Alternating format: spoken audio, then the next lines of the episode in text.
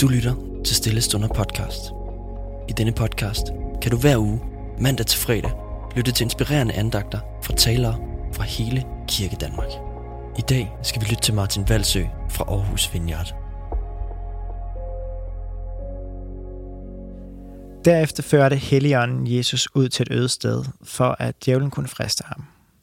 Der gik 40 dage, hvor Jesus ikke spiste noget, og han blev meget sulten. Da kom fristeren til ham og sagde, Hvis du virkelig er Guds søn, hvorfor siger du så ikke til de sten der, at de skal blive til brød? Jesus svarede, der står skrevet, et menneske lever ikke af brød alene, men af hvert ord, som, som Gud taler. Så førte djævlen ham ind til Jerusalem og op på det højeste hjørne af tempelmuren. Hvis du virkelig er Guds søn, sagde han, så kast dig ud herfra.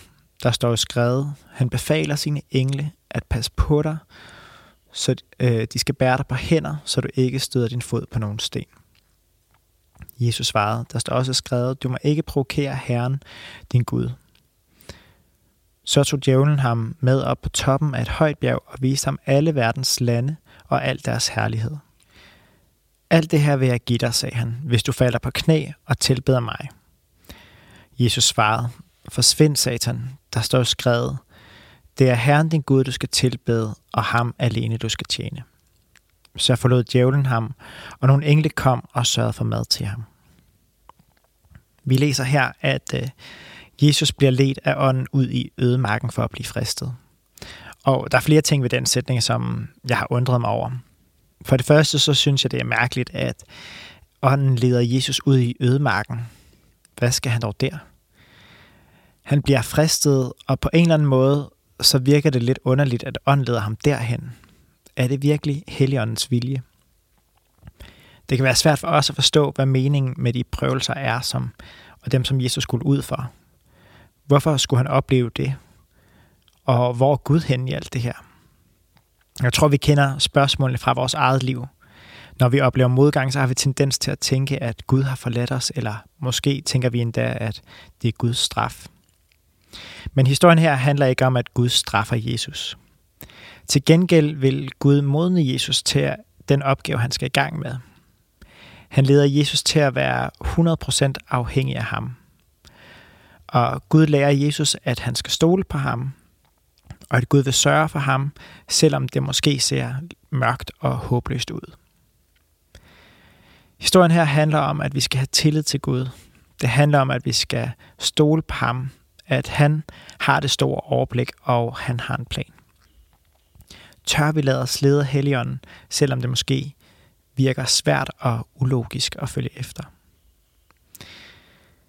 Vi læser ofte i Bibelen, at Jesus tog hen til øde steder for at bede og for at være sammen med sin far. Og det tror jeg faktisk er et hint til os om, at ødemarken faktisk ikke er så dårligt et sted, som vi ofte gør det til.